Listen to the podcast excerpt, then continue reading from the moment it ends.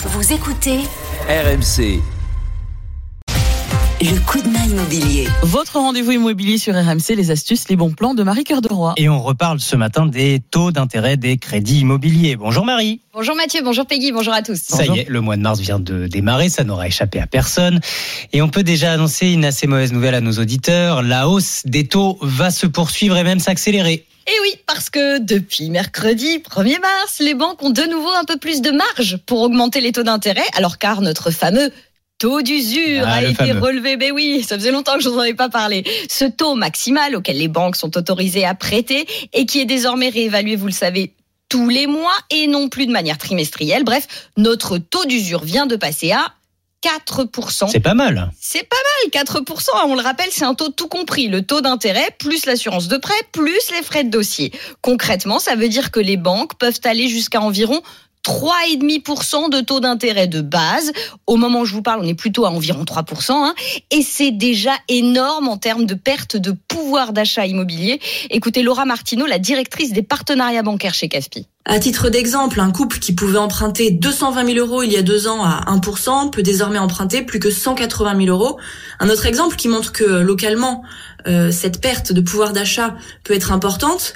Dans la ville de Marseille, qui a subi euh, non seulement la hausse des, taux de, des crédits, mais aussi la hausse des prix de l'immobilier, le même acheteur pouvait acheter 62 mètres carrés il y a un an. Aujourd'hui, il peut acheter plus que 48 mètres carrés. Bon alors attendez, parce que là il y a un truc que je comprends pas. Just- Justement, je disais 4% c'est pas mal. Vous avez, vous n'arrêtiez pas de nous dire le taux d'usure relevé, ce serait une bonne chose. Et là on perd de l'argent? Eh oui, aussi difficile que ça puisse paraître, on perd de l'argent, mais il y a effectivement des côtés positifs à tout ça. D'abord, on le répète, cette hausse de taux, elle était inéluctable. Avec un tel contexte économique, on allait forcément payer plus cher nos crédits immobiliers. Ensuite, même plus cher, nos intérêts restent moins élevés que le niveau actuel de l'inflation. Et puis là, avec le calcul mensuel du taux d'usure, on a l'impression que les taux augmentent plus fortement, mais en réalité, ils n'augmentent que plus régulièrement. Mhm. Les banques ne sont donc plus dans les blocages purement techniques lorsqu'elles préféraient ne plus prêter du tout pendant plusieurs semaines, voire plusieurs mois, en attendant le relèvement du taux d'usure. En fait, vous êtes une éternelle optimiste, Oui. Marie. Merci d'être là tous les week-ends pour votre optimisme. Et puis en plus, vous pensez au coup d'après parce que c'est vrai que ceux qui décrochent un crédit aujourd'hui, Mhm.